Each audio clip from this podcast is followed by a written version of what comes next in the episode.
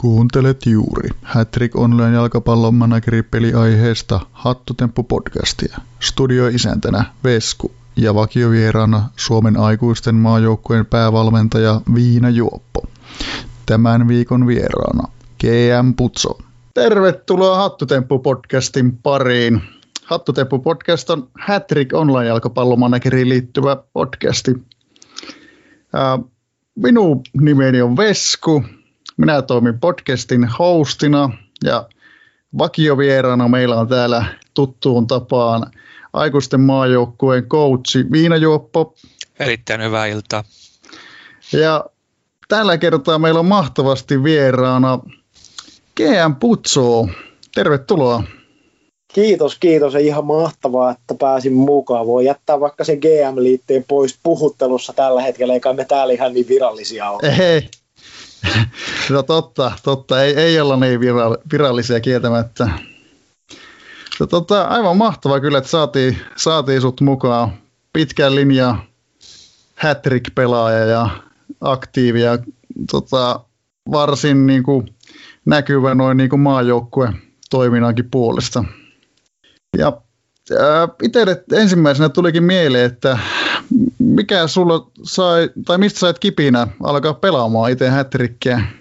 Siis mä en ihan tarkkaan edes muista. Sehän oli 2005, eli siitäkin rupeaa olemaan sitten se, että olisiko se ollut kevättä, että 14 vuotta aikaa rupeaa olemaan. Mutta mulla on semmoinen mielikuva, että mulla oli pari kaveria, kun mä kävin silloin katsomassa noita IFK-vierasmatseja, jääkiekko-vierasmatseja aika paljon, ja siellä oli muutamalla auki puhelimen, sitten kun tultiin kotiinpäin jostain pitemmältä reissulta, ruvettiin ihmettelemään kaverin kanssa, että mitähän nuo näprää tuossa. Ne sitten niin kuin selitti, että on tämmöinen jalkapallomanageripeli. Ja me sen Rikun kanssa sitten molemmat niin liityttiin, ja se oli 8 divari silloin Suomessa, kun oli.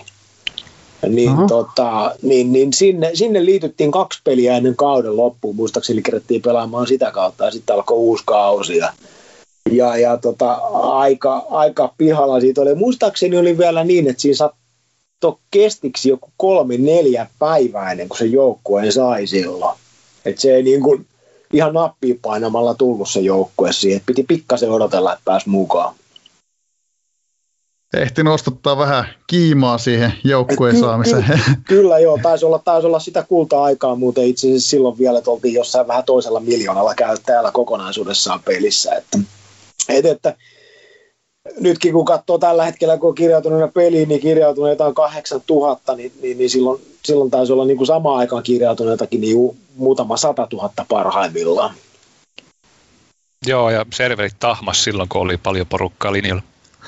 Kyllä. Sehän oli silloin aivan selvää, että silloin kun oli ensimmäiset kuppelit, okei, nyt ne saattaa pikkasen viivästyä tänä päivänä tai noin, mutta silloin ne ei toiminut koskaan. Se oli aivan niin kuin kellon tarkka, että se ensimmäinen kuppeli meni plörinäksi, niin kuin, että sitä live oli niin kuin turha edes viritellä tulille, sitä ei vaan nähnyt. Se oli vähän erilaista aikaa silloin. Kyllä, se oli, ja tietysti aika kultaa muistot, että se on mahtavaa, tämä on nytkin, mutta olihan se tietysti. Mitä enemmän käyttäjiä, niin sitä mukavampaahan se on, että kyllähän se semmoista niin kuin tietynlaista niin kiimaa siihen hommaan tuo, kun on paljon porukkaa linjoilla. Näin on. Kyllä niin kuin itsekin muistan, että tykkäsin kovasti siitä, että niin kuin, koko ajan tuli uusia foorumipuita ja jos oli pari päivää käymättä, niin siellä oli niin paljon viestiä, että ei niitä ehtinyt kaikkia käydä mitenkään läpi. Joo, kyllä mä muistan, kun jonkun loman jälkeen niitä rupesi perkaamaan, kun ei ollut pari viikkoa ollut, niin jossain vaiheessa tuli vaan semmoinen luovutus, että tommoinen niin kuin yleinen joku puu, niin siellä voi olla 1000 viestiä, mitä ei ole lukenut, niin viimeiselle sivulle vaan ja uutta puuta auki sitten itselle. Että. Kyllä. Miten minkälainen idea sulla on ollut sitten tuossa seurajoukkueen pelaamisessa sen aloituksen jälkeen, että lähdikö fiilis pelaamaan vai oliko sulla joku tämmöinen selkeä ajatus?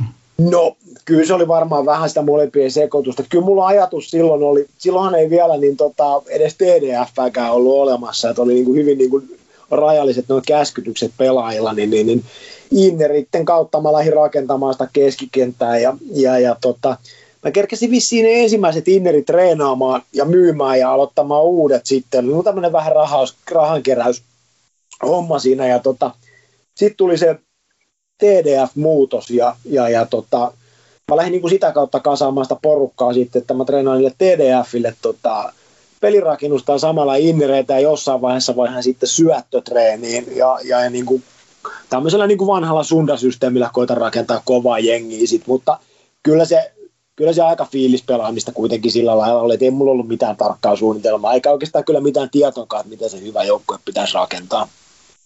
Sä oot kuitenkin kakkoseen päässyt tuolla pariksi kaudeksi. Se kävi semmoinen juttu sitten, että mä taisin silloin olla tuolla SMJissä jo mukana, niin oli semmoinen pelaaja kuin Kuutti Näkki, mikä oli niin kuin jäi justiin niin ohjausten ulkopuolelle TDFistä ja mä nappasin sen aika järkevällä summalla silloin ja ostin siihen jonkun toisen mukaan sitten ja lähdin niin kuin rakentamaan sit pitkällä tähtäimellä niin kuin sen kautta tavallaan, että tehdään tosi kovat TDF:t ja sitten jossain vaiheessa tarvittiin TDF-treenaajaa tai tarvittiin niin kuin yhdelle TDF:lle treenaaja. Mä astin semmoisen pelaajan kuin Tuure Jullenmaa, mikä pelasi muutaman pelin maajoukkueessa sitten, niin siihen se Kuutti Näkin kanssa rinnalle. Ne oli melkein samaikäisiä ja niillä taottiin sitten pelirakennusta ja syöttöä, muistaakseni vähän laitaakin sitten niille kavereille ja mä en muistaakseni edes mitenkään ihan älyttömän matalilla kestoilla silloin vetänyt jollain 12% tai jollain, että pääsi nousemaan pari divaria ylöspäin. Sitten lyötiin ne kestot siihen kohtaan, mihin pitikin ja pikkasen oli rahaa sukan varrella, että sai ostettu jotain pakkeikin siihen, niin ihan sillä keskikentällä niin mentiin sinne siihen asti, mihin pääsi. Olisiko mä ollut 4. vai 5. vielä kaudella kakkosessa?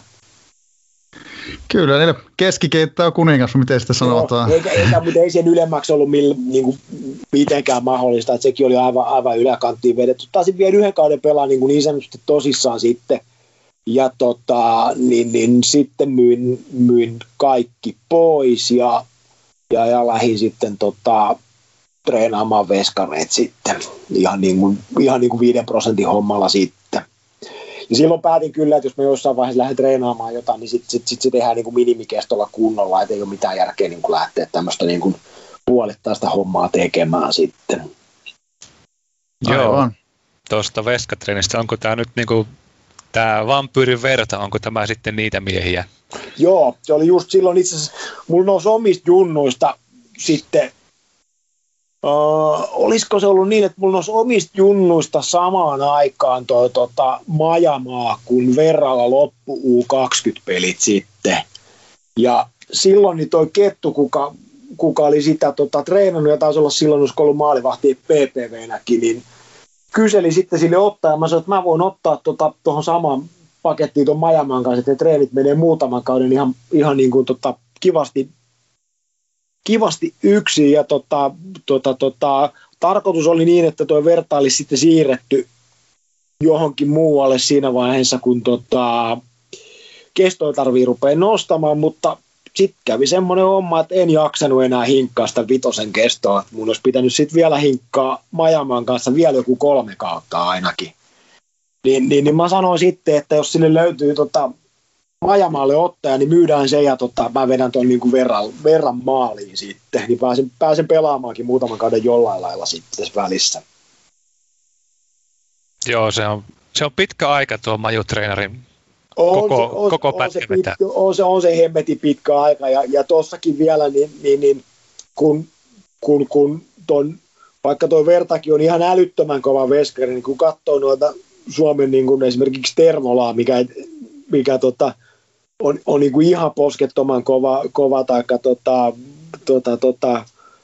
Nybummiakin, niin onhan on ihan älyttömiä pelaajia sitten. Että kyllä mä niin kuin koko ajan olen senkin tiedostanut, että jos joku niin kuin kilpailullinen ottelu tuolle Verralle tulee, niin se on enemmänkin sen takia, että no kunnot on sakannut hyvin pahasti muilla.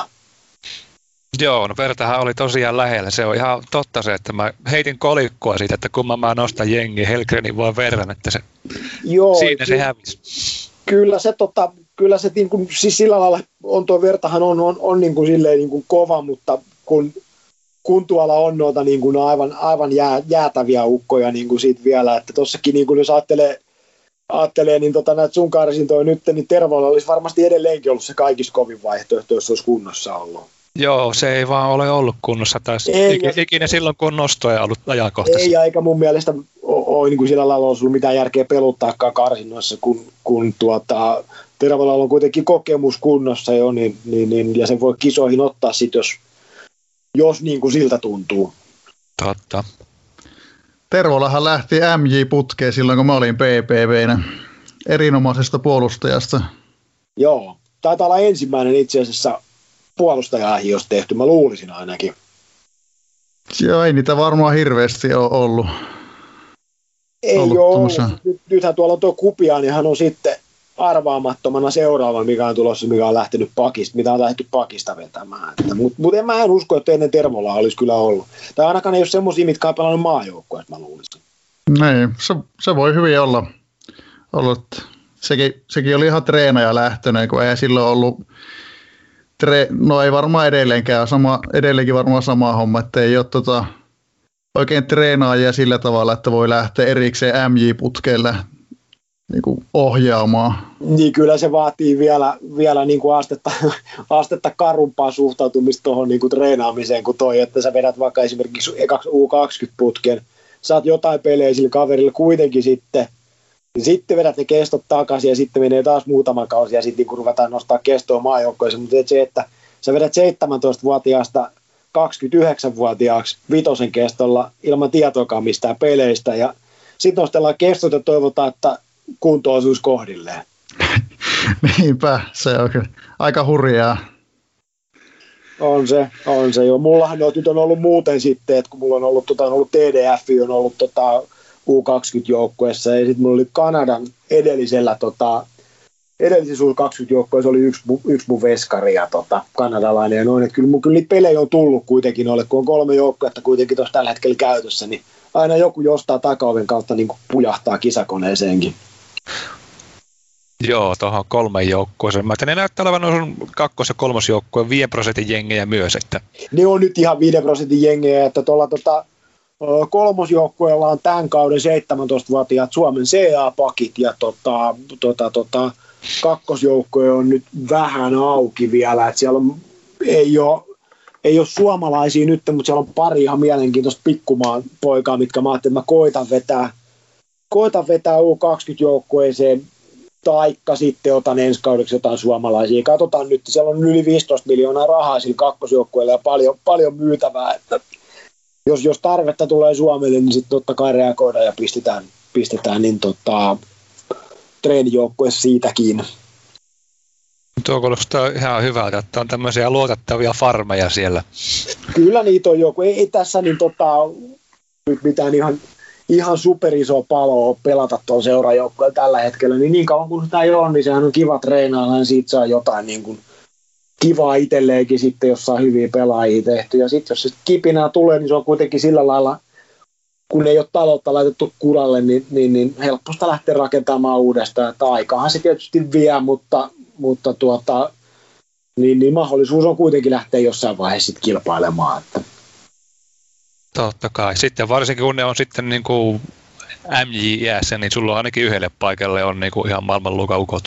Kyllä joo. Tietysti no CA-pakit ei nyt ehkä ole ihan paras vaihtoehto, jos lähtee niin kuin omaan seuraajoukkuetta rakentamaan. Että sen on huomannut tuossa ykkösjoukkueellakin nyt, kun pelaa pelkästään vastisten kautta, niin se on pikkasen niin kuin kivinen tie aina välillä sitten, että kun ei oikeastaan pysty yllättämään vastustajaa millään lailla. Että tuo vitosissa se nyt vielä menee, mutta ylempää, niin ne pistää semmoiset hyökkäykset siellä sitten, että hampaat rupeaa kalisemaan CA-joukkueella. Mutta tästähän nyt on jo muutama kausi, kun viimeksi rukattiin pelimoottorit. Sehän voi olla, että se on sitten 10 kauden päästä ne parantaa sitä CA:ta entisestä. Juu, ei sitä ikinä tiedä, mihin suuntaan mennään. Se rupeaa sitä kiinnostelemaan, että tässä puhuttiin aika mukavasti jo näistä maajoukkueeseen liittyvistä jutuista, että milloin sulla alkoi kiinnostamaan maajoukkueeseen liittyvät asiat ylipäätään? Joo, se oli varmaan joskus silloin olisiko se ollut niin Pukkomaahisen U20-kausi tai ainakin ne kisapelit silloin ja sitten siitä eteenpäin, että nyt ehkä niin ihan älyttömän aktiivisesti niitä seurannut, mutta sitten kun Node oli sen kaksi kertaa peräkkäin niin maajoukkojen valkkuna niin kuin aikuisissa, niin niitä seuraili kyllä aika tarkkaan sitten, että olisiko se ollut sitä 2008 tai jotain sellaista. Että kyllä siitä on aikaa, ja mulla oli silloin yksi niin ensimmäinen tavallaan tämmöinen maajoukkojen treenikin, mulla oli semmoinen inneri kuin Turkka Sepponen niin treenissä jonkun aikaa, ja palkka oli semmoiset 580 000. Oho. Että, se oli näitä niin monstereiden ihan loppuaikoja, ja se pelasi siinä Norden jälkimmäisessä kamppiksessa pelasi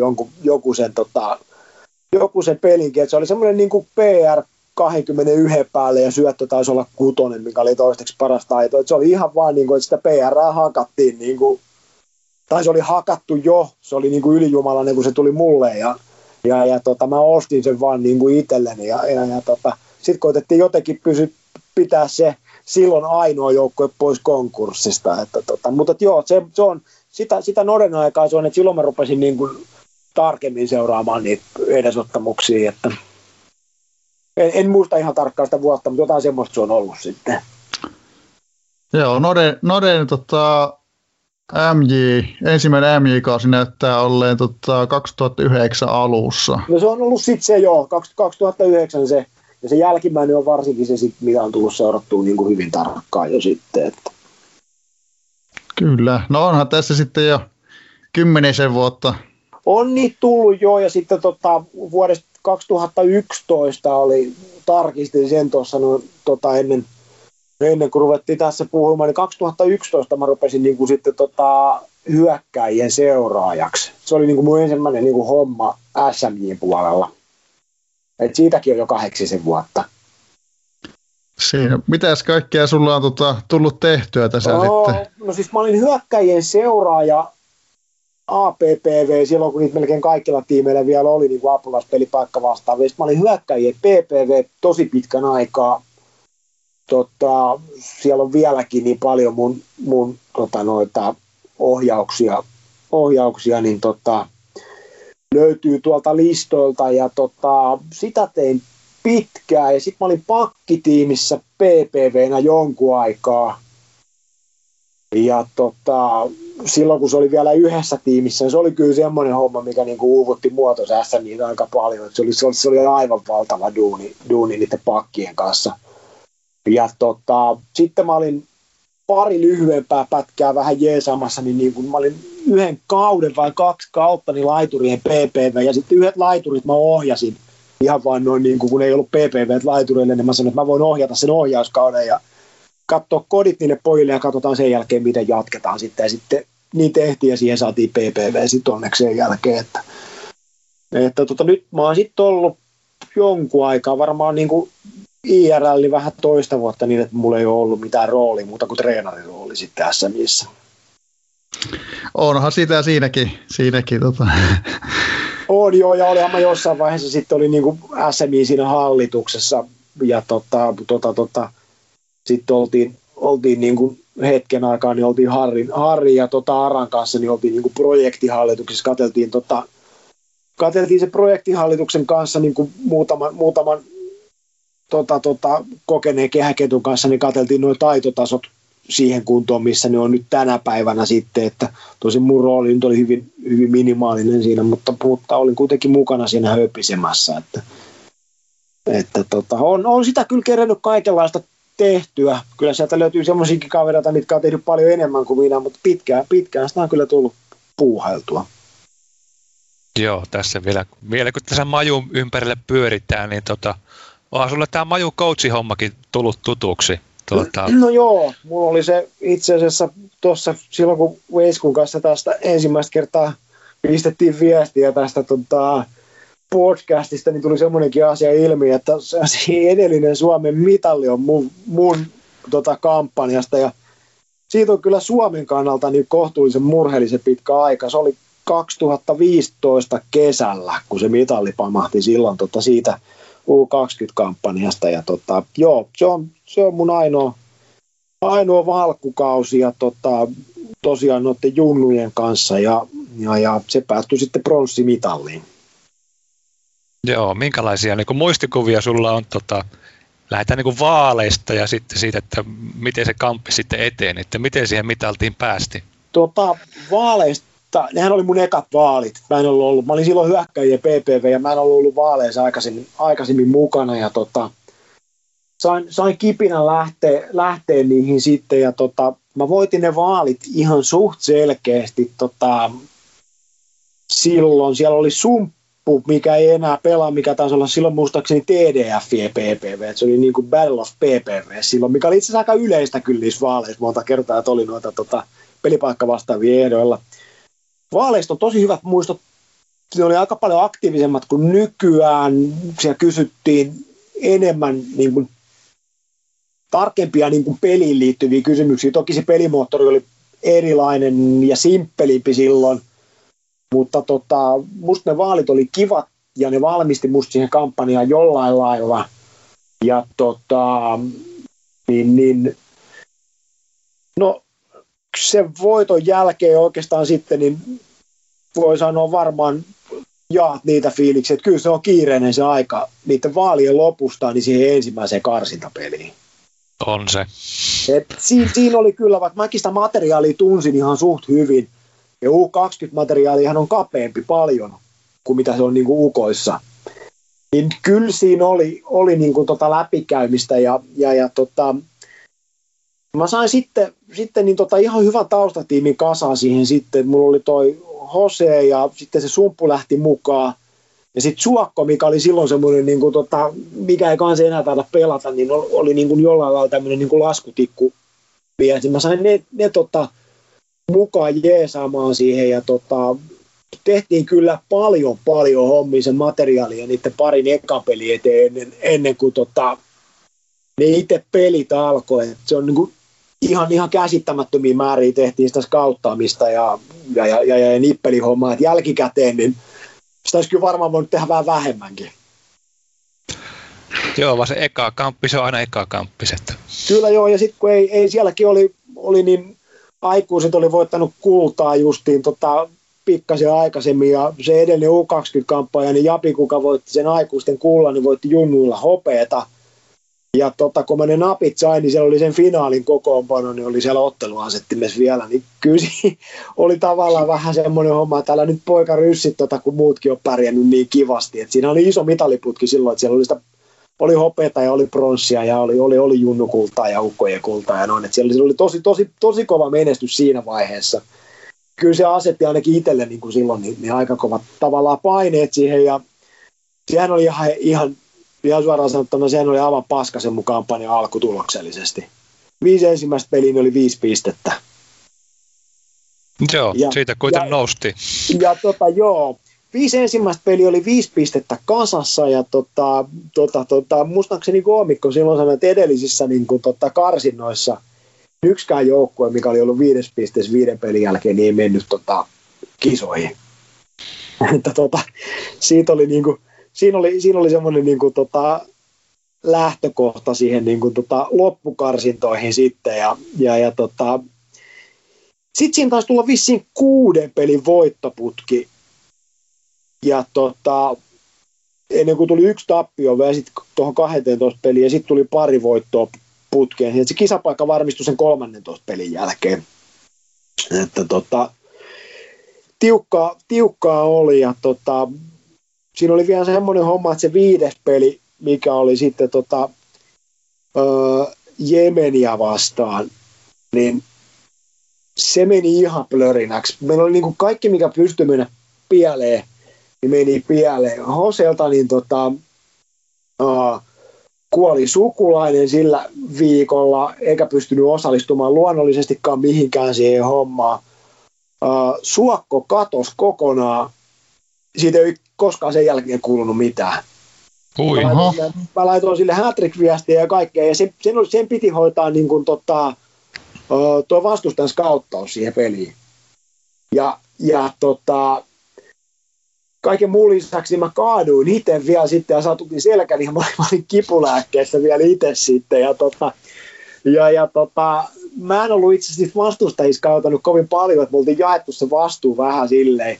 Ja mä vähän niin kuin skauttailin niitä vastustajia. Mä skauttasin aivan päin persettä sen Jemenin keskikentän. Ja mä pelasin normin siihen, mitä ei olisi, ensinnäkään sitä ei olisi tarvittu sitä normia. Oltiin pikahtuneet 4 ensimmäistä peliä, mutta koska mä askin sen keskikentän niin päin persettä, niin mä pelasin pinnin siihen, vastustaja pelasi counterit ja voitti sen pelin. Näin se aina. Et me oltiin käytetty niinku se pinni turhaa, tavallaan turhaa, siis kun sitä ei ollut alun perikään olisi tarvittu, ja sitten vielä vastustaja pelasi CA siihen. Ja sen jälkeen oltiin tosiaan 5 pisteessä 5 pelin jälkeen, selkä oli paskana ja yhdeltä oli kuollut sukulainen ja 3 oli hävinnyt.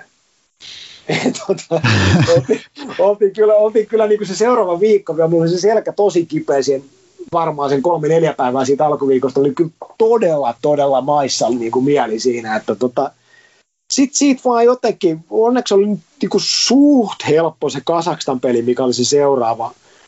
Mutta se oli vieraspeli kuitenkin, oltiin pelattu se pinni siihen, niin siitä kairattiin voittaa. Sitten se lähti jotenkin raiteilleen se homma. Sitten se lohkohan ei ollut mitenkään ihan älyttömän vaikea, mutta meinattiin kyllä tehdä siitä tosi vaikea siitä. Mutta sitten otettiin niinku 3-5-2-2 TDF:lle niin sanotusti defaulttina käyttöön ja ruvettiin pelaamaan niinku vahvuuksilla ja se tuotti sitten tulosta ja onneksi riitti siihen kisapaikkaan sitten. Että.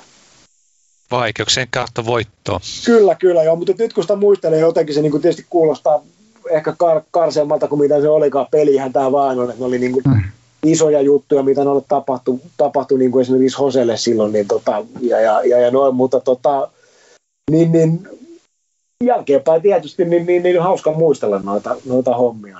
Kisoihin mä sain sitten vielä niin kisoja, kun lähdettiin pelaamaan niitä jatkopelejä, niin mä sain Japitsut paljon apua sitten vielä sitten.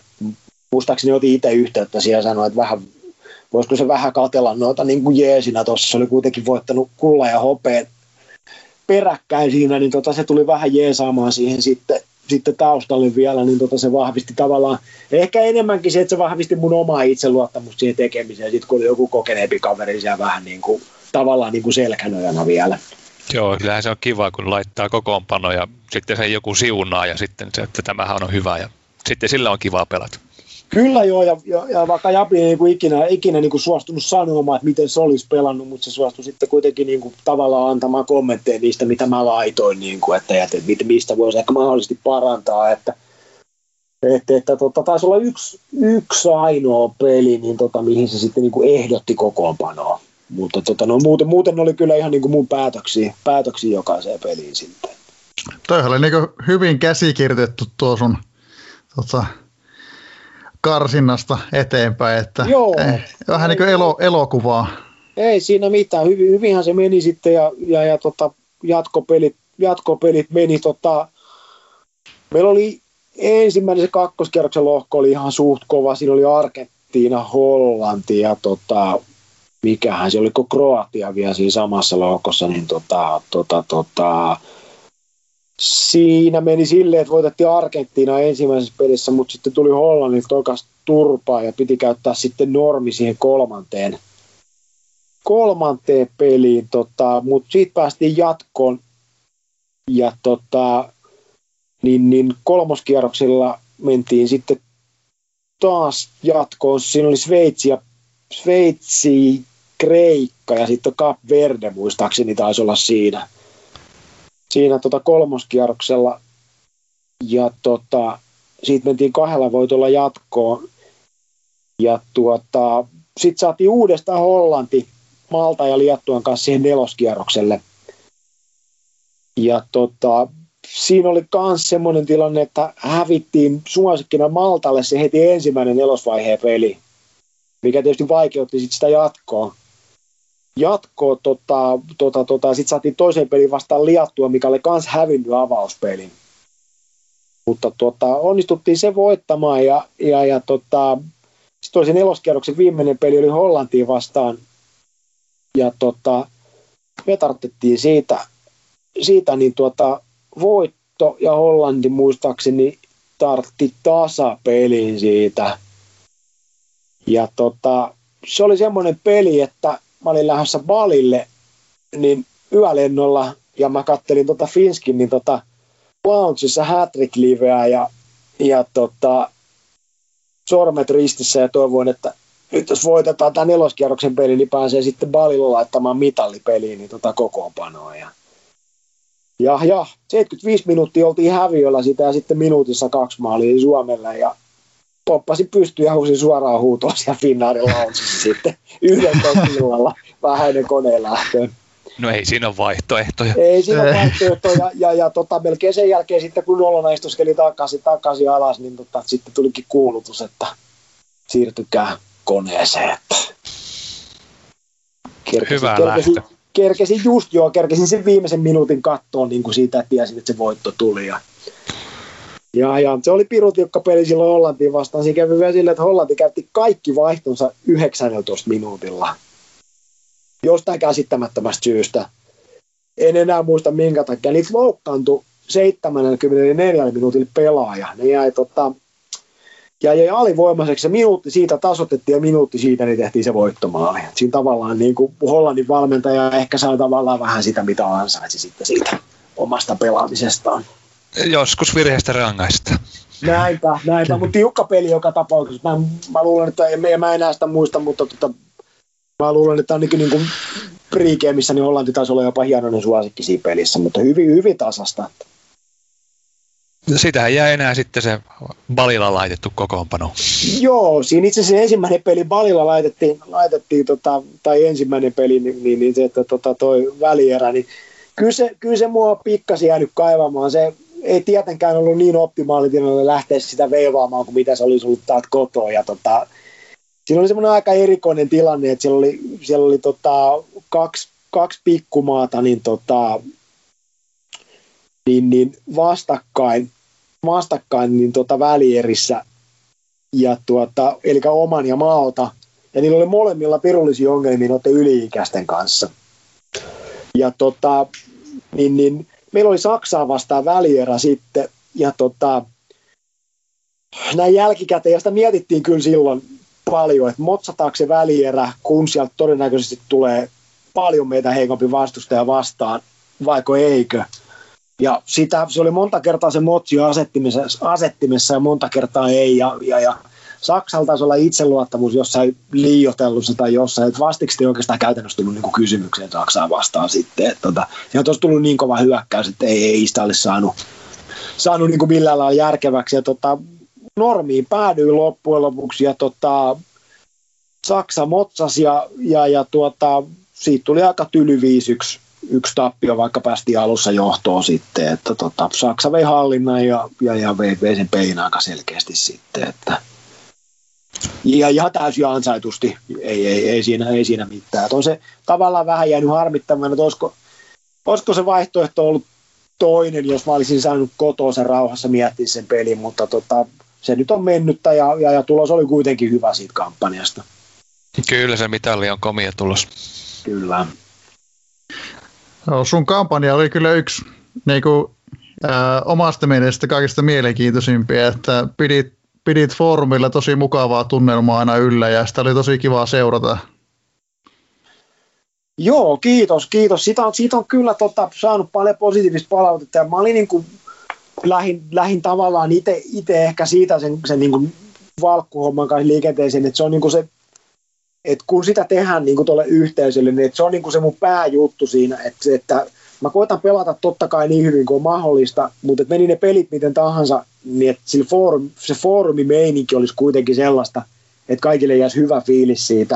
Ja tietysti itselle myös niin kuin siitä hommasta. Kyllä mä käytin paljon aikaa siihen kirjoittamiseen. Mä kirjoittelin silloin niitä muiden lohkojen niin kuin edellisen kierroksen pelejä ja sen sellaista siihen. Ja se vei tosi paljon aikaa ja mä ymmärrän ihan täysin sen, että siitä ei kaikki halua lähteä tekemään, enkä tiedä tekisikö enää itsekään, mutta se oli silloin mun mielestä tosi kiva ja hyvä, että kelpasi sulle ja tuntuu että moni on sitä jälkeenpäinkin sanonut, että se oli niin kuin hyvin vedetty se foorumipuoli siitä. se oli kyllä ihan loistava. Niinku, mä en ole toki seurannut ihan niin pitkään kuin moni muu aktiivinen majupelejä, mutta on tässä nyt kuitenkin taas useampi vuosi tullut seurattua, niin kyllä se niin kuin omissa niin kuin rankingeissa menee ihan top porukkaa. Että se, on ihan... se on kiva kuulla. Mä koitin niitäkin miettiä itse asiassa, että mitä on itselle ihan nyt mieleen noista niin kampanjoista, mutta sitten kun niitä rupeaa menemään aikaa eteenpäin, niin ne jotenkin niin kuin esimerkiksi Goomikok-kampanjat, niin kun se on useamman kerran vetänyt, niin en mä oikein muista, mikä niistä on mikä enää. Niin, siinä jotenkin tuntuu helposti käyvä. Että joo, ei niistä oikein muista. Tai esimerkiksi se Japitsun kultakampanja tai hopeakampanja, niin en mä niitä enää erota, että kumpi niistä oli kumpi. Että tietysti niissä oli jonkun verran sävyeroa niissäkin, mutta että mistä on jäänyt niin kuin fiiliksi. Kyllä mä muistan niitä jotain välierämatseja Goomikon Cupiksessa Italiaa vastaan ja tommosia, missä niinku viestejä tuli useampiin minuutissa ja rankkareita vedeltiin ja noin, niin olihan ne ihan huikeata, mutta ei niistä silleen se tarkempiin muistoi itsellä. Muistaa vaan tavallaan se, mitkä on niinku tavallaan ollut suosikki coacheja, mutta ei välttämättä muista sitten, että miten ne on niinku mennyt tai että mitä ne on esimerkiksi kirjoitellut enää. Niinpä. Joo, noita sitten miiteissä aina muistellaan. Niin, sitä odotellessa. Joo, vielä tästä majuhommasta. Nyt kun on kuitenkin edellinen mitalisti täällä haastateltavana, niin miten me otetaan mitali näistä nykyhetken kisoista? Mitä mun kannattaa tehdä? Tässä on tämmöisiä niinku outoja termejä tullut mulle niinku tutuksi kuin PDF ja mitähän muuta tuossa on ollut tuossa, noin nauraskeli tuossa. Silloinhan itse asiassa kun mä valmisin, niin oli viimeiset kisat, kun hyökkäjillä ei vaikuttanut pelirakennus vielä ollenkaan. Että aika niinku erilaisella moottorilla mennään niinku sekä tuon hallinnan että noiden spessujen kanssa, mutta ei siinä niin mitään muuta taikatemppua muuta kuin luottaa siihen omaan tekemiseen. Mä sain yhdet pitkälinjan tekijät silloin, ehkä mun suosikki HT-mailin niin kuin ikinä, niin kun oli mennyt ne karsintoja alut silloin huonosti, niin se laittoi vaan, että tuo materiaali on kasattu niin vahvaksi ja nuo taustat ja se tuki sun taustalla on niin vahva, että luota siihen omaan tekemiseen ja pelaa niiden vahvuuksien kautta, niin se tulos tulee sieltä ihan varmasti, jos on tullakseen. Jos on Voopsin nopat, sitten se tulos ei tule yhtään millään, mutta silleen se vaan pitää mennä, että sitten kun mennään pelissä, mikä perustuu todennäköisyyksiin, niin mitään muuta ei voi tehdä kuin oma parhaansa joka viikko, ja sitten se joko riittää tai se ei riitä, että muuta ei voi tehdä. Eli mä rivien välissä tulkitsen tuonne, että defaultti sisään joka viikko. Niin, no, silloin se oli ainakin aika pitkälti sitä, että karsinnossa mentiin vissiin 12 peliä 352 ja 2 peliä 253, että vastiksi käytiin sitten vasta niin kisoissa, mutta kyllähän se niin Suomi on vahva hallintamaa perinteisesti ja on edelleen sitä. Ja ne on kyllä niin viimeisen päälle laskettu ne eri niin pelipaikkojen ne kombinaatiot, että miten ne kannattaa olla, että lyö niin kuin parhaita ukkoja kentälle ja niin sillä menee jo niin kuin Suomen matskulla aika pitkälle. Kyllä. Kaikki omille paikoille ja ei yhtään nuolta tai ehkä yksi tai kaksi ja sitten painaa lähetä kokoonpanon.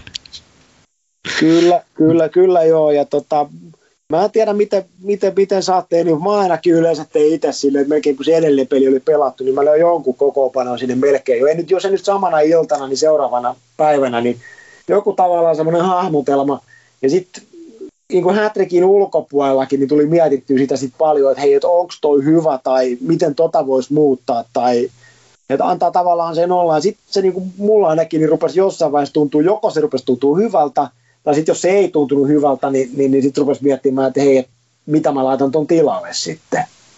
Tuo kuulostaa hyvältä. Itse asiassa noin mä oon tehnytkin nyt, että kun niin näkee sen, että onko ensi viikon vastustaja pikaannuttaa mitä, että mitä laajetaan sisään. Että se on niin kuin käytännössä saman tien sisässä ja sitten se on sillä viikon ja perjantaina katsotaan sitten, että onko meillä enää kuntoja tähän taktiikkaan. Kyllä joo, ja sitten se on tietysti ihan hyvä muutenkin, että siellä on joku järkevä kokoonpano aina sisässä, jos tapahtuu joku maanjäristykseen verrattava niin kuin luonnonilmiö, niin on sitten jotain, millä pelata kuitenkin. Että, näitäkin on joskus käynyt. En mä tiedä, ei nyt vissiin Suomella, mutta mahdollistahan se aina on, että jotain semmoista käy, ettei pääse laittaa kokoonpanoon sitten. Kyllä. Joo, se varmaan aiemmin oli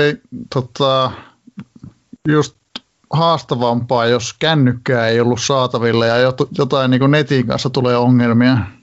Kyllä joo. Ja siitähän siinä oli vielä semmoinen homma, että silloin kun Fog of Warrior hän ei ollut olemassa silloin, kun mä valmensin vielä. Että niin kuin viimeiselle minuutille asti hän oli pakko kyttää sitä vastustajaa. Ja kaikki nostot ja vastustajan valmentajan suuntautumiset ja muut, niitä kytättiin ihan niin kuin viimeiseen sekuntiin asti, että tuleeko sieltä jotain. Ja sehän oli vähän semmoista niin kuin hermopeliä sen valkun suuntautumisenkin kanssa, että jos vastustajan vaihtoi minuuttia ennen puolustavan valkun, niin voi olla melkein varma, että sieltä ei tullut vastiksi sitten. Se vaihdettiin vielä veke siinä lopussa, kerättiin vaihtaa vielä niin uudestaankin siihen. Sehän oli ihan kun jälkeenpäin ajateltuna, niin sehän oli ihan naurettavaa touhua ja siitähän sai tietyt maat iso etu, kun esimerkiksi Etelä-Amerikassahan ne pelattiin keskellä yötä ne pelit sitten.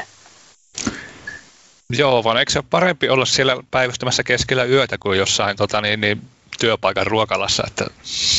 Niin juu, niin sekin voi olla tietysti totta, että jos joutuu näin, mutta tietysti Suomessa nuo pelit on aika kivaan aikaan kuitenkin, kun ne on 9 illalla, että tietysti siinäkin on, mullekin sattui silloin, niin sattui joulupäivä ja muistaakseni juhannusaatto, kun sattui molemmat niin pelipäiviksi, niin onhan niissä tietysti omia haasteitaan, niin kuin joulunakin selittää sitten vaikka sukulaisille, että mä sulkeudun nyt tunniksi tonne vessaan, että nähdään sitten, kun kello lyö 9. No et joulupukiksi niin kuin lähtenyt silleen, että... Onneksi oli joulupäivä, jos olisi ollut jouluaate. Eikö, joo, totta kai. Oliko se tapanipäivä itse asiassa? Joka tapauksessa joku joulupyhäpäivä se kuitenkin oli, kun pelattiin, niin silloin oli tiettyjä haasteita siinäkin. Joo, tosiaan se on muuttunut tämä systeemi, koska tämä uusi asetin, se, niin kuin musta se on niin helppo tehdä, kun siis näkee suoraan, että mikä vaikuttaa mihinkä. Mä panen tälle nuolen, niin tää nousee 2 tasoa ja tuo tippuu 1,5. Ja... Joo. Se oli se vanha asetin. Miten sillä se piti tietää, mitä arvosanasta sitä tulee sitten? No, kyllä se muistaakseni pystyi silloin laittaa maajoukkoilla, niin pystyi ottaa sen arvion sieltä, että mitä ne on ne arvosanat sitten. Kyllä se taisi niin olla sitten, joo. Ja silloinhan oli tietysti se, että toi Furin HTV, mikä oli aivan loistava ohjelma, niin sehän toimi vielä silloin. Sitä mä käytin itse paljon, kun sinne pystyi lyömään niin nuo omat arvosanat ja vastustajan oletetut arvosanat. Ja sieltä sai sitten niin simulaattorista niin aika hyvää, vaikka se simulaattori täydellinen ollut, niin sieltä sai pirun hyvää suuntaantavaa tietoa laskematta itse sen kummemmin mitään. Sitten sillä pystyy ainakin tämmöisen hyvän raaka-arvion tekemään aina siitä niin seuraavasta pelistä. Joo, aika paljon itsekin käytin sitä aikana.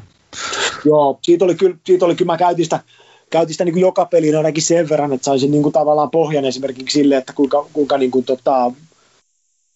kuinka kovia puolustuksia vastaan, jos pelataan, niin vaikka se maaliteon kaava ei siinä ollut oikein, niin saa kuitenkin semmoisen hyvän suunnan siitä, että mihin sitä lähtee niin kuin viemään sitten, että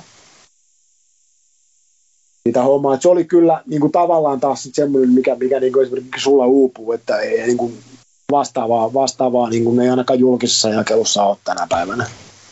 Se on tuo, mitähän HTMS-kalkulaattori, tuo Foxtrick tarjoaa jotakin laskuria. Se... Joo, onhan niitä keskikenttälaskureita on ja no nythän tuolla Rystyllä niin on tuolla Discordissa niin on se puurotukka, millä pystyy laskeskelemaan kanssa, että itse en ole sitä testannut vielä, mutta tuntuu toimivan ainakin ihan kohtuullisesti, että se on semmoinen, mitä varmaan kannattaa testata, jos ei ole testannut, että tuntuu ihan pätevältä systeemiltä. Joo, tämä Hattrick Organizer kanssa sitten, millä on vissiin ne käyttää niitä samoja samoja kaavoja, mitkä on siellä Unfrittil manuaalissa? Joo, se on ihan hyvä se HK. Se on vaan aika, ainakin mä en ole käyttänyt sitä kanssa pitkä aikaa, mutta se oli aika kankea alusta mun mielestä ainakin työskennellä silloin aikanaan. Aika hitaan puoleinen, mutta ihan hyviä lukuisia. Että kyllä saa, kun osaa vaan syöttää ensin itse oikeat luvut sinne. Joo, se vaatii sen. Aika hiassa on kyllä. Semmoinen työlähkö alkaa. Se on kyllä, mä en varsinaisesti mitenkään sitä rakastanut kyllä. No, mäkin en ole hirveästi sitä käyttänyt. Silloin joskus aikanaan käytiin enemmän, mutta tuossa kun Shokunin kampanjassa oli taustatiimissä, niin mä skouttasin kaverina vastustajia ja ajoin sitä HO:lla aika paljon niitä pelejä. Joo. Niin siitä täytyy sanoa kyllä tähän väliin, tuossa on, niin mun täytyy sen verran palata tuolta jo aikaisemmin podcastiin, että kyllä se nyt Vesku, niin kyllä se semmoinen homma on, että kyllä se sun aika on tultava ja mitä pikemmin, niin sitä parempi tuossa valkkuhommassa. Ei taida paljon mitään muuta olla, mitä sä et ole tehnyt, kun valmentaminen. Olisi jo niin sanotusti pikkuhiljaa aikaa, mutta mä oon kyllä sanonut Harrille ja Forstillekin 100 kertaa, että nyt jo pikkuhiljaa niin äijät puikkoihin, mutta kyllä se sullekin pitää se kokemus saada jossain vaiheessa. Kato vaan, niin ne on kaikki kolme on vastakkain seuraavassa U20. Ne on jonossa siellä jo pikkusen. Se on kuin Juhani Tamminen IFK-toimiston tuulikaapissa odottelemassa, jos joku palkkaisi valmentajaksi. Joo, mukava kuulla. Olisi se hieno kokea että... Niin on sullakin kuitenkin, niin on, sä oot ollut taustoissa ja sitten sä oot ollut PPV:nä ja noita, niin sä oot kuitenkin niin kuin, oot tuntenut pelaajia ja nuo luvut ja kaikki muut on sulle tuttuja ja kirjoittaminen sujuu, niin se olisi jotenkin niin kuin nenäpäähän luotu sulle se rooli. No se on, onhan se kieltämättä. Mutta aikataulukysymys on se, kyllä mä ymmärrän sen, se on aika iso sitoutuminen, se on kuitenkin se on parhaimmillaan ja pahimmillaan niin se on 8 kuukautta ja tietää, miten säkin tykkää hommia tehdä, niin varmaan niin kuin se tuntimäärä, mitä siihen pestiin menee, niin tulisi olemaan aika korkea. Joo, niin mä kanssa luulen niin, että toisaalta sitten mä tykkään tehdä kaikkea näitä vähäpätöisempiä sivujuttuja aika paljon tässä rinnakkain, niin sitä pitää sitten, jos lähtee hakemaan, niin pitää malttaa höllätä kaikkea muuta aika paljon. Kyllä se näin on, ja sen verran vielä sanon tuosta omasta niin coachi-hommasta, että mähän oli hyökkäjiä PPV silloin samaan aikaan, ja mä sanoin, että jos mä lähden joskus valmentamaan, jos tulee semmoinen mielenhäiriö vielä, että mä lähden valmentamaan vielä, niin ei kyllä hemmetys ota mitään muuta hommaa kuin se valkuhomma, niin sitten siihen vaiheeseen, että siinä on kyllä niinku ihan riittävästi tätä Hattrick-hommaa yhdelle miehelle. Joo, kyllähän sinä saa joka perjantai päivystää. Kyllä. Ja sitten siinä vaiheessa, kun niitä 17-vuotiaat hyökkäjiä ohjailet niin kuin maanantaista torstaihin, niin, siinä on oma hommansa siinäkin sitten. Se on kyllä aika mielenkiintoista hommaa sekin. On ja se on kivaa hommaa, mutta sen valkuhomman kanssa samaan aikaan. Se mitään vie aika paljon aikaa se ohjaaminen, kun niitä viestejä voidaan joutua vaihtamaan. Helposti 20-30 treenaajan kanssa, niin se ei ole niin minuutin homma välttämättä. Toki jotkut ohjaukset menee niin kuin vettavaa, mutta joidenkin kanssa sitä duunia on monestakin syystä niin aika reippaasti sitten. Se menee mielenkiintoiseksi, kun ostajaa eikä varmistajaa ei näy ja pelaaja ei käy omaakaan joukkueeseen. Niin, siinä on hyvää sumplia. Kyllä, niin toi joo, ja onneksi aika hyvin meillä on nyt varmistajia nykyään, ja aika vähän on sattunut myöskään semmoisia, että meillä on kadonnut joku, niin kuin, esimerkiksi jonkun ikäluokan joku pelipaikka, tai joku muutaman kerran semmoisiakin on käynyt sitten, että katos yhdet hyökkäjät kokonaan, ne oli kaikki samalla treenarilla hyökkäjät, ja ne hävisi kaikki. No, se on kyllä aika pahaa. Joo, se oli aika paha sitten, että niitä lähdettiin sitten miettimään, että onko kellä niitä sitten olisi niitä hyökkäjiä vielä, mutta onneksi ei ole tämmöistä nyt ihan niin kuin siinä mittakaavassa sattunut lähiaikoina. Joo, kyllä tuossa niinku, jos ohjauksia ajattelin, niin ainakin oma mielikuva on semmoinen, että nyt ketä ketä Suomen maajoukkueella treenaajia, niin siellä on hyvinkin tämmöisiä niin kuin pitkäaikaisia luotettavia treenaajia, aika suuri osa. Kyllä niistä on iso osa ja sitten on jonkun verran on tietysti niitä, ketkä treenaa jotain omaa nostoa ja siinä sivussa jotain, niin on niin kuin tietysti tavallaan kanssa, tai ei mitenkään tavallaan vaan on kanssa luotettavia, koska ne haluaa sitä omaa punasydäntään varmasti joukkueeseen sitten niin kuin jossain vaiheessa. Kyllähän tuo treenaritilanne, vaikka siitä on muutamia kertoa foorumilla ollut, on huono tai jotain, kyllähän se on pirun hyvä se treenaritilanne Suomella. En tietysti tiedä muiden isojen maiden tilannetta, mutta kyllähän se todella hyvä edelleen Suomella on. Et ei ole mitään niin kuin akuuttia pulaa niistä ollut käytännössä missään vaiheessa. Joo, melkein välillä tuntuu, että tulee toisinpäin, että ei saa niitä treenikkeitä, jos haluaa.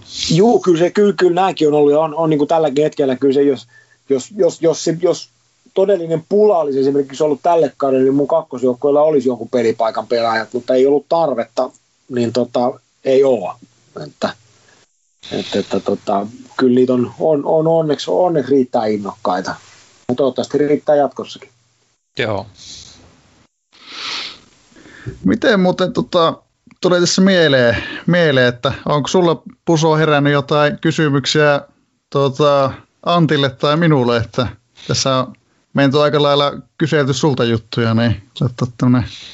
No tietysti Antilta sekin ensinnäkin, että taidat olla muuten ensimmäinen, jos mä nyt en ihan väärin muista, niin siis sinä aikana kun mä oon sanonut maajoukkoita, niin taidat olla ensimmäinen coachi, niin mikä ei ole ollut ennen valintaa, niin mun tietääkseni niin juurikaan missään tekemisistä SMIin kanssa. Onko mä oikeassa?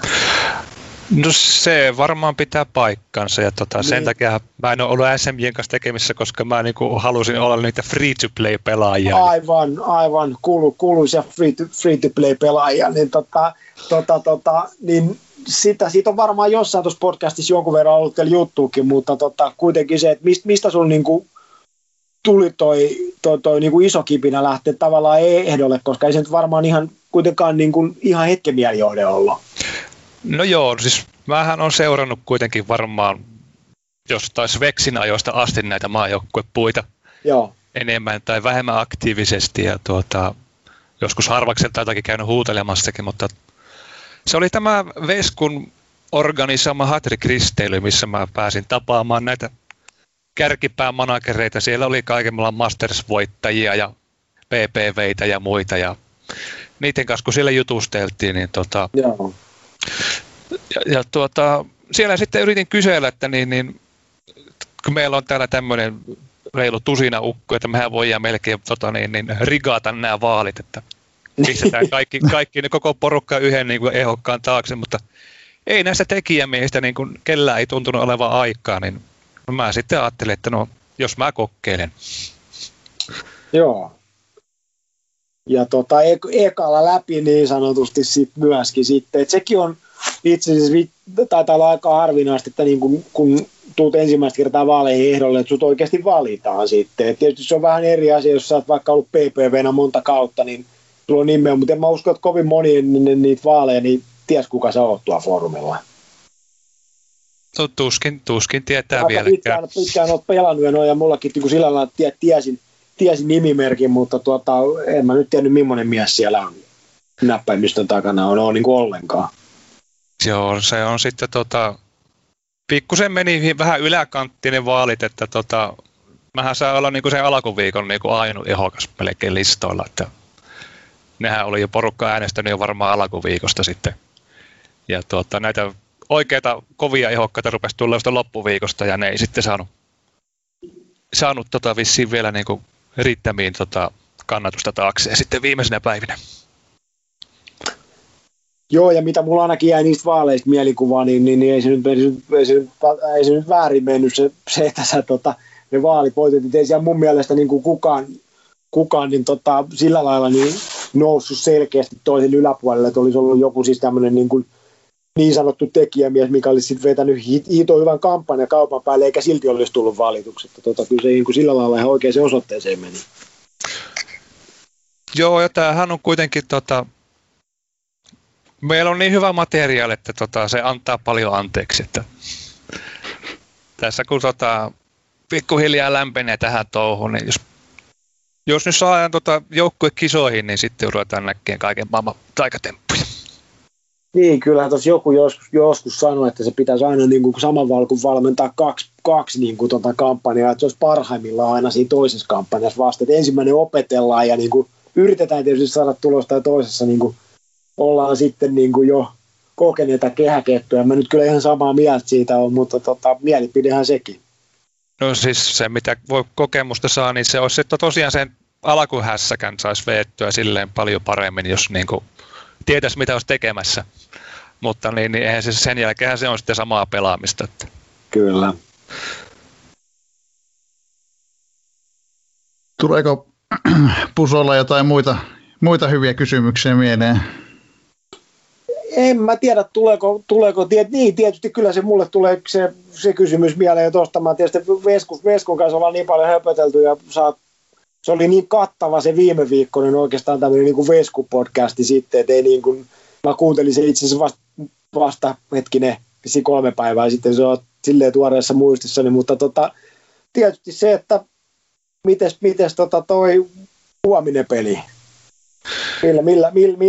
Miten voitetaan ja itse asiassa pakko olisi voittaa, niin jos siitä voisi Antti muutaman sanan sanoa. No joo, no siis mähän olen laittanut jo viime perjantaina 253 normaalin sisään ja siinä on koko keskikaistalla on hyökkäävä nuoli ja mitä me skouttailtiin, että ne ei paljon titaanisen päälle, vaikka ne normaakin niin pääse keskikentässä. Mä en tiedä, onko tämä vielä, pitääkö tämä vielä tarkistaa tämä arvio, mutta me päästään 15 päälle, päästään kaikki hyökkäävinä. Ja sitten jos se on vastaritki siellä, niin meillä on kuitenkin 20 luokkaa 3 kaista, niin kai sinun joku kerran on pakko osua vastaisikin vastaan.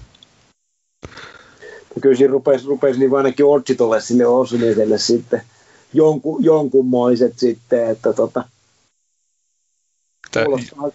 kuulostaa ihan mä osaan, tietysti kun en osaa noista nuolista ja muista tänä päivänä, niin hirveän hyvin sanoa, enkä noista muista, mutta ainakin se, että kyllä siinä niin kuin 253 varmasti tilausta on.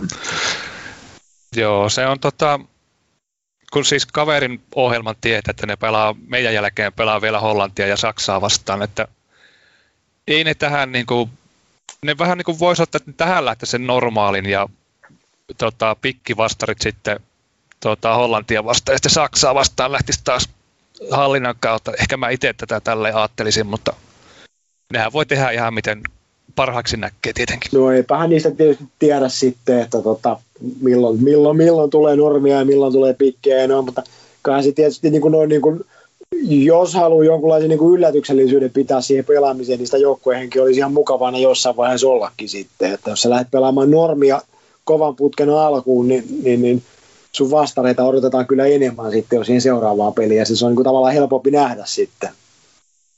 Se on totta, mutta se on sitä ärsyttävä se vastarit, että kun ne vaan hyvänä päivänä toimii, vaikka olisi mitään vastassa. Niin, no huonona päivänä ei toimi kyllä mikään. Että. Mm. Niinpä. Tuosta mulle tuli vielä mieleen tässä, kun tuolla ollaan järjestöissäkin poristuu aika paljon niin jotenkin jäänyt mieleen, että sä Puso reissaat aika paljon muistaakseni. Tai... No joo, kyllä. Siis on ollut tuossa jo useamman vuoden niin, että se on ollut varmaan tuossa 5-6 viikkoa vuodesta on tullut oltu reissussa. Se on ollut ihan tietoinen päätös jo useamman vuoden. Periaatteessa se kaikki aika, mitä mähän on yrittäjä, niin se 6 viikkoa mä suurin piirtein pystyn lomailemaan vuodessa, niin melkein ne kaikki päivät on tullut kyllä vietettyä ulkomailla, että osittain siitä syystä, että se on, mä jotenkin en saa itseäni täysin rennoksessa, mä oon täällä esimerkiksi kotioloissa, kun mulla on kuitenkin noi firmahommat sitten niin kuin parin painalluksen päässä, niin tulee aina tehtyä jotain, mutta sitten kun lähtee riittävän pitkälle, niin siitä ei tarvitse miettiä työasioita, kun niille ei voi mitään tehdä joka tapauksessa. Tuo kuulostaa järkevältä.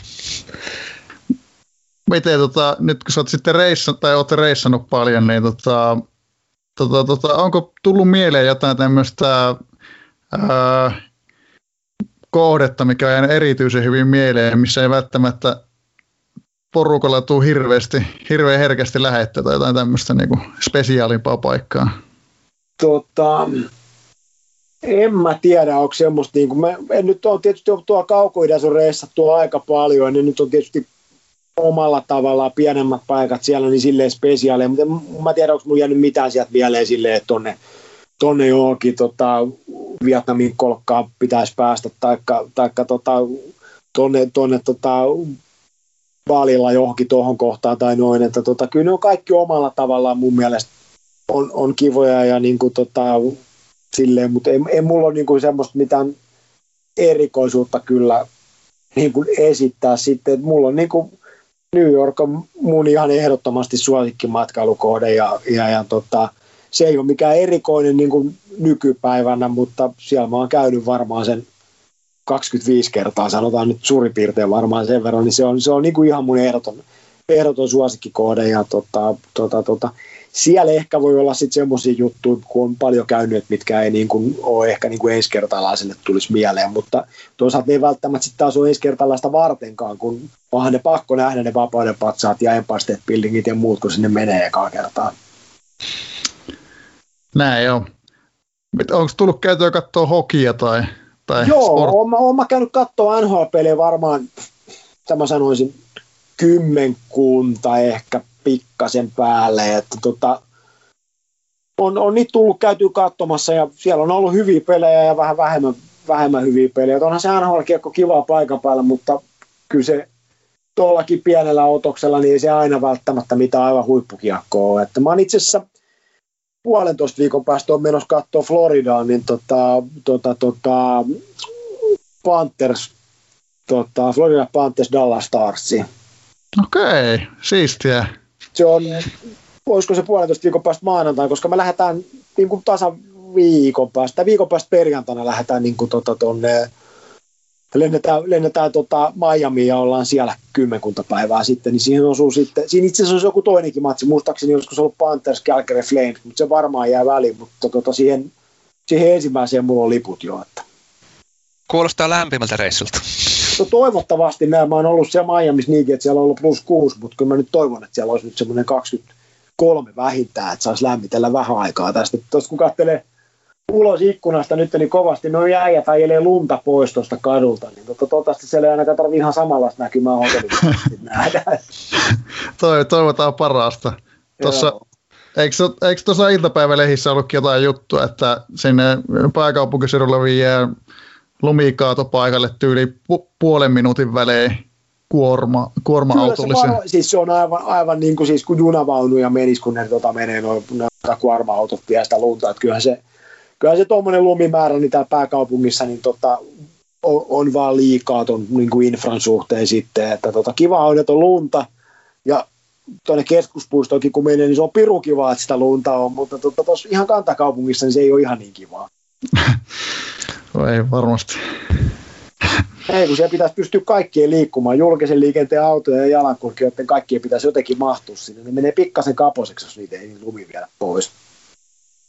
Nehän maailmalla sulkee niitä kaupunkeja tämmöisen lumikaauksen alla. Onneksi ei Suomessa sentään.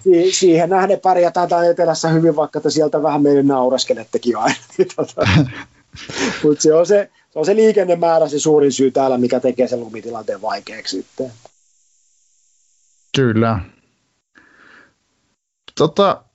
Matkustamisesta tulikin mieleen, että katselin tuossa sun profiilia, että kannatat Liverpoolia, että onko ollut pitkäänkin Liverpool-fani?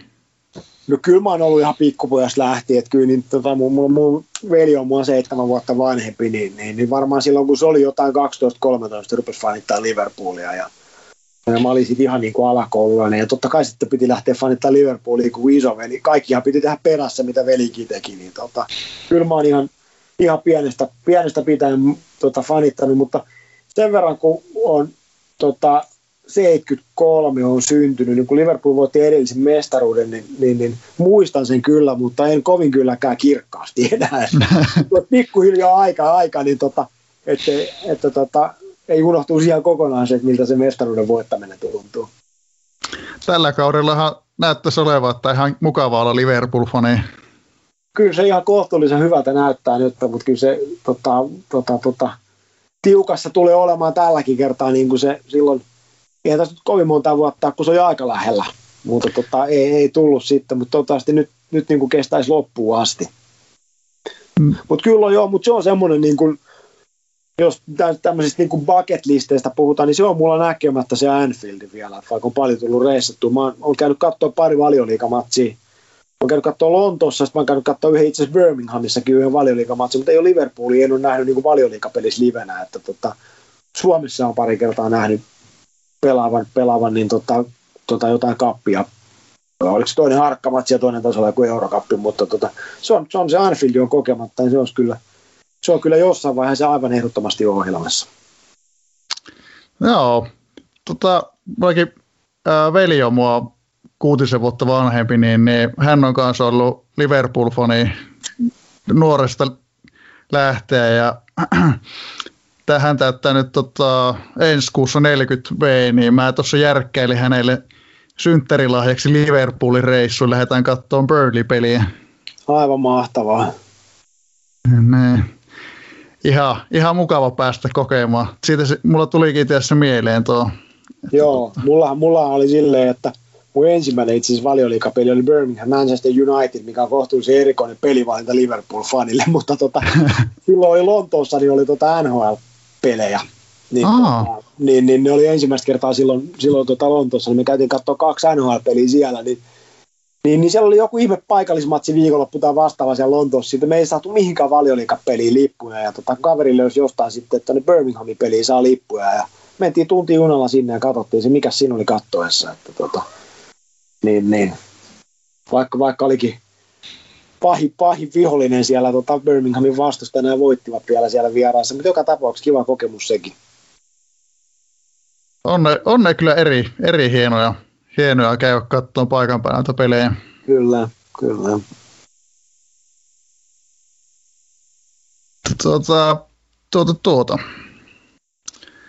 Pitäisikö meidän Antti käydä vähän läpi tätä Egyptimatsia? Miten meidän?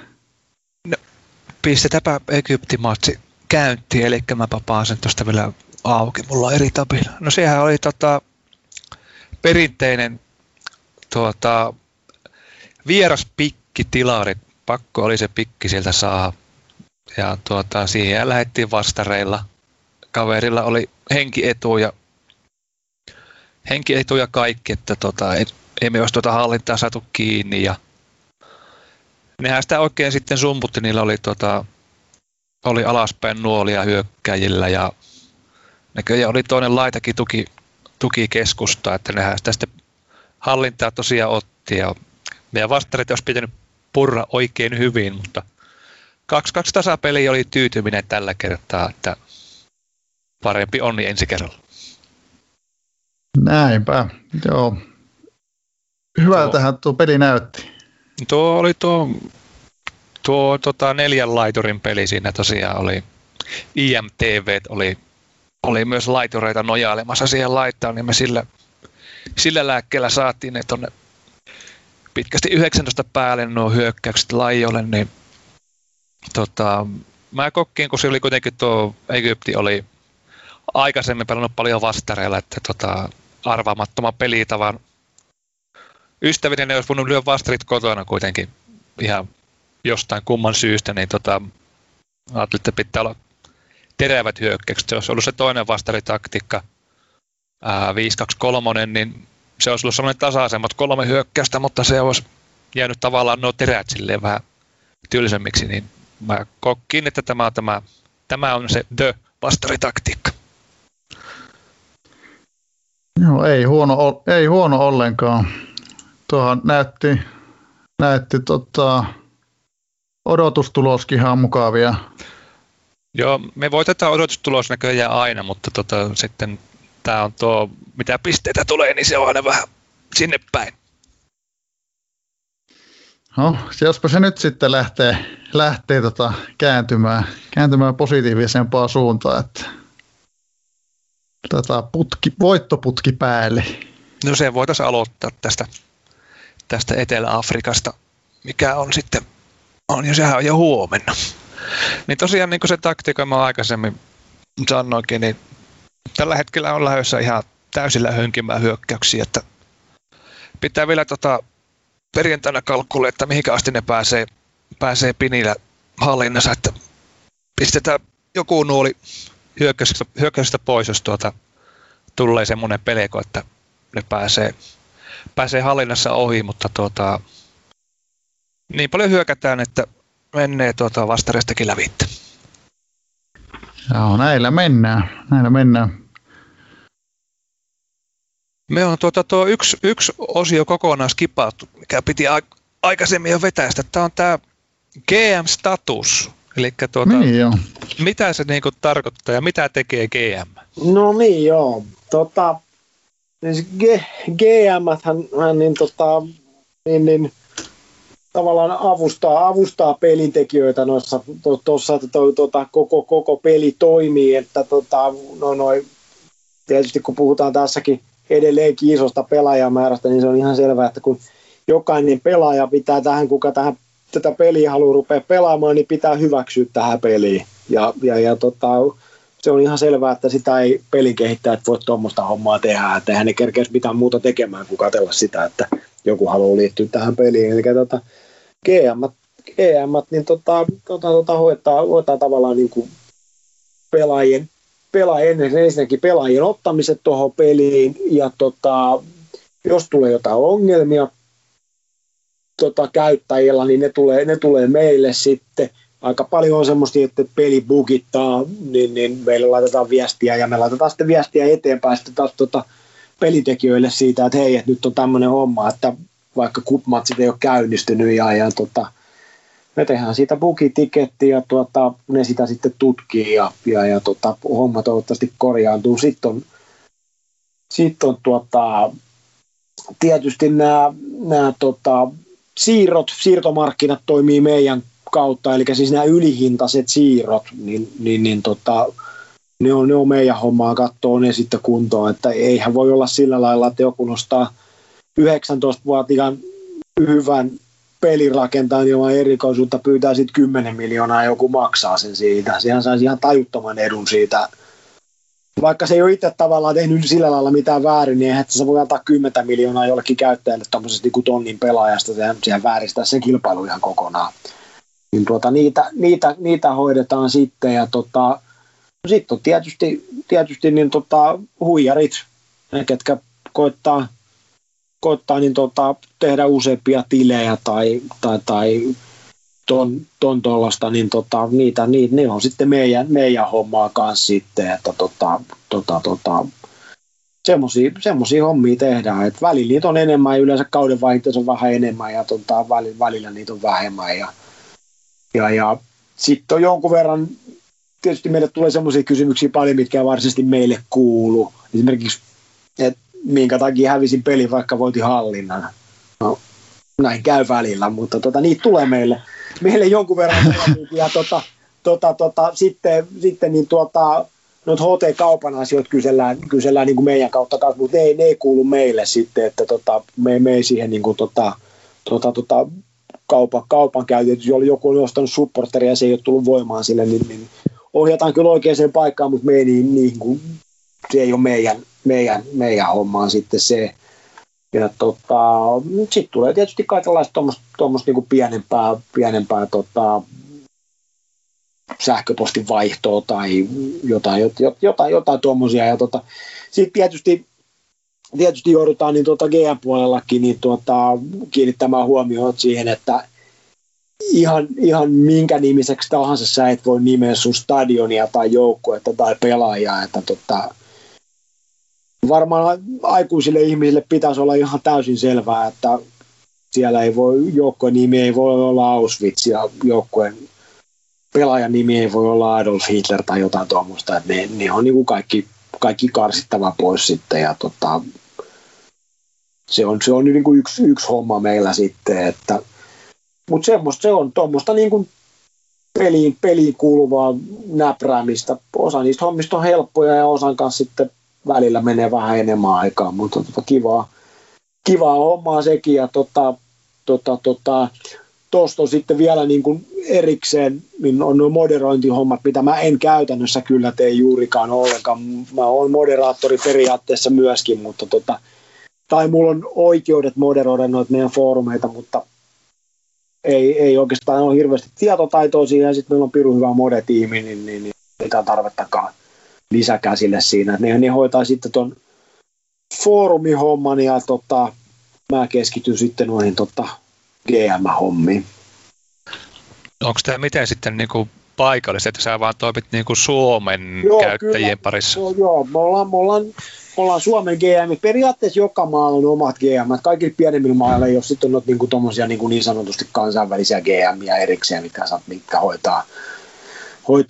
hoitaa niinku niitä. Mutta joo, joka maalla on periaatteessa niinku oma tiiminsä sitten, että Suomessa on muutama GM sitten, muutama moderaattori ja sitten on näitä kääntäjiä erikseen, mutta meilläkin on niinku tuplarooleja niissäkin sitten, että moderaattori hoitaa sitten taas sitä käännöspuuhaa sitten, että nehän on kanssa on kaikki käännökset mitkä tulee, niin nehän on kanssa niinku vapaaehtoishenkilökunnan tekemiä tähän peliin, että niitä kuka pelitekijä on kääntänyt kymmenille kielille tätä peliä. Onko muuten jotain, osaatko sanoa, että paljonko tuommoinen niin GM-homma keskimäärin vie aikaa, niin kuin vaikka viikossa tai kuukaudessa tai jotenkin tälleen? Onko siinä jotain semmoista?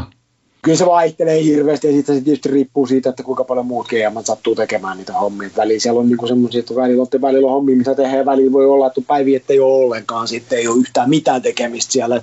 Mutta ei se mikään, niin kuin, ei se mikään aikaa vievä homma ole, että ei sitä niin kuin, esimerkiksi PPV-hommat vei paljon enemmän aikaa kuin GM-hommat, että ei se mikään niin kuin kamalaa aikaa vievä homma, mutta se on semmoinen, mitä pitää kuitenkin säännöllisesti tehdä, että se ei hirveästi käyttäjiä niin kuin lohduta, että jos ne laittaa maanantaina viestin, että minkä takia peli ei toimi, ja siihen vastataan seuraavan viikon maanantaina, että nyt se taas toimii.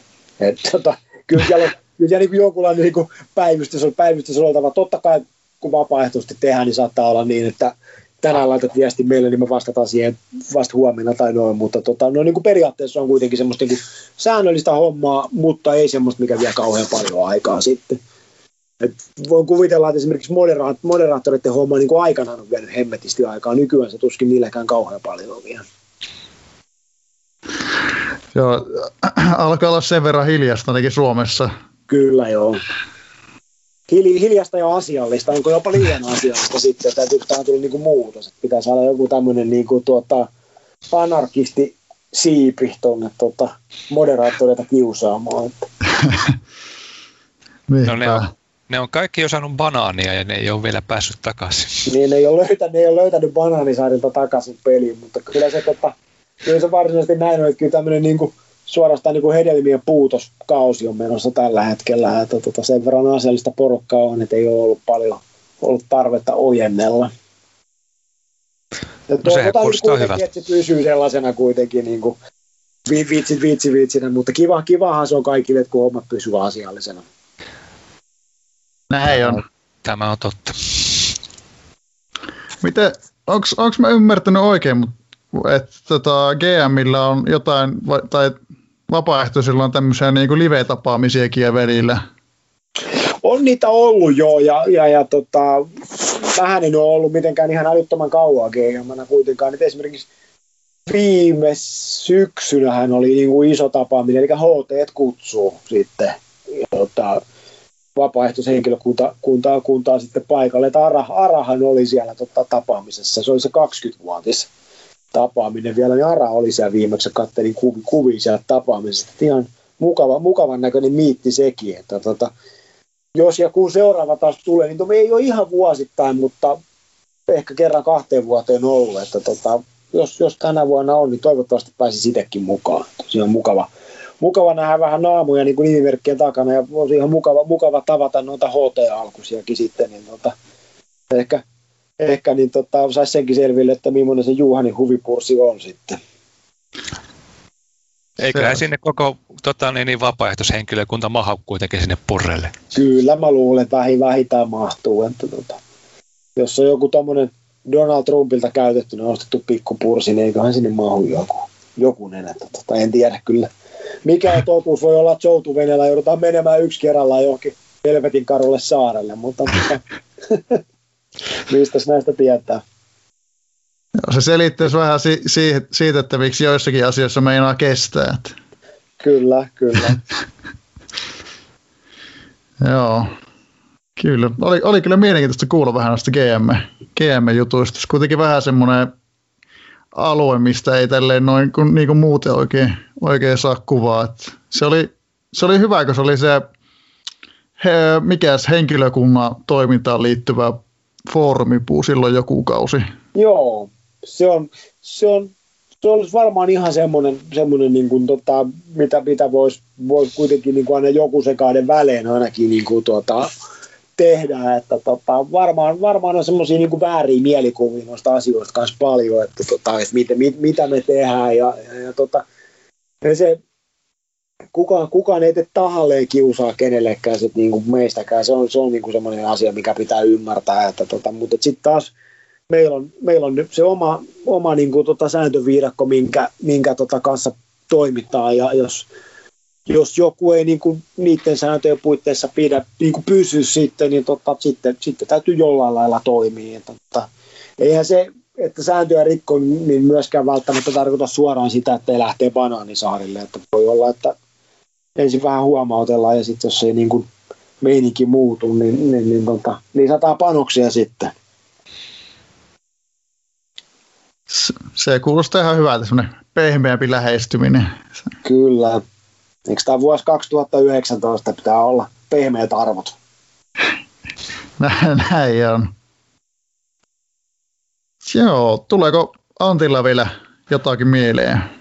No musta me ollaan aika hyvin käyty tämä minun cheat sheetti läpi, mitä mä itselle tekin tälle päivään. Joo, kyllä.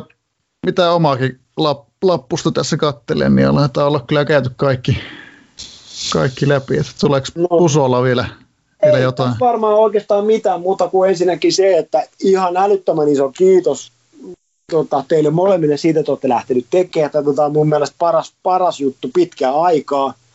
Ja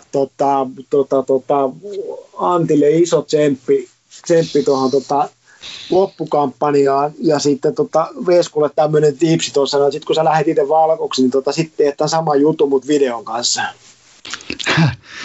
Joo, se voi, siis täytyy sanoa, että... Se on niin kuin next level tästä näin sitten, että on niin kuin YouTube-kanavalla. Toki se voi tehdä seuraava valkku muutenkin, mutta vielä tuommoinen tipsi, että poikahan sitä itse asiassa teki pari ihan semmoista pientä YouTube-välähdystä silloin, kun oli valkkuna, mutta se voisi olla semmoinen ihan niin kuin vaihtoehto kanssa niin nykyään, että olisi joku tuommoinen YouTube, ei se tarvitse olla viikoittainenkaan, mutta esimerkiksi silloin, kun nostetaan vaikka pelaajat joukkueeseen, niin tekisi tämmöisen kisastudion siinä, että nyt nousee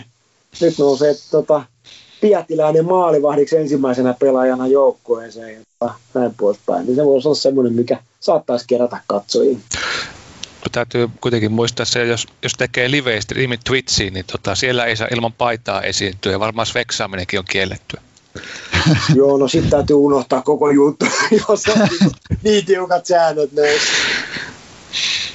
Joo, täytyy... Mitä muuta, iso tsemppi Antti, ja ota voitto huomenna ja jatkat sitten samalla linjalla karsintojen loppuun asti. Joo, kyllä, kiitos. Tähän pyritään. Kiitos. Kun kuuntelit Hattutemppu-podcastia. Ensi viikon vieraana Suomen U20-maajoukkueen päävalmentaja Boika. Pysy kuulolla.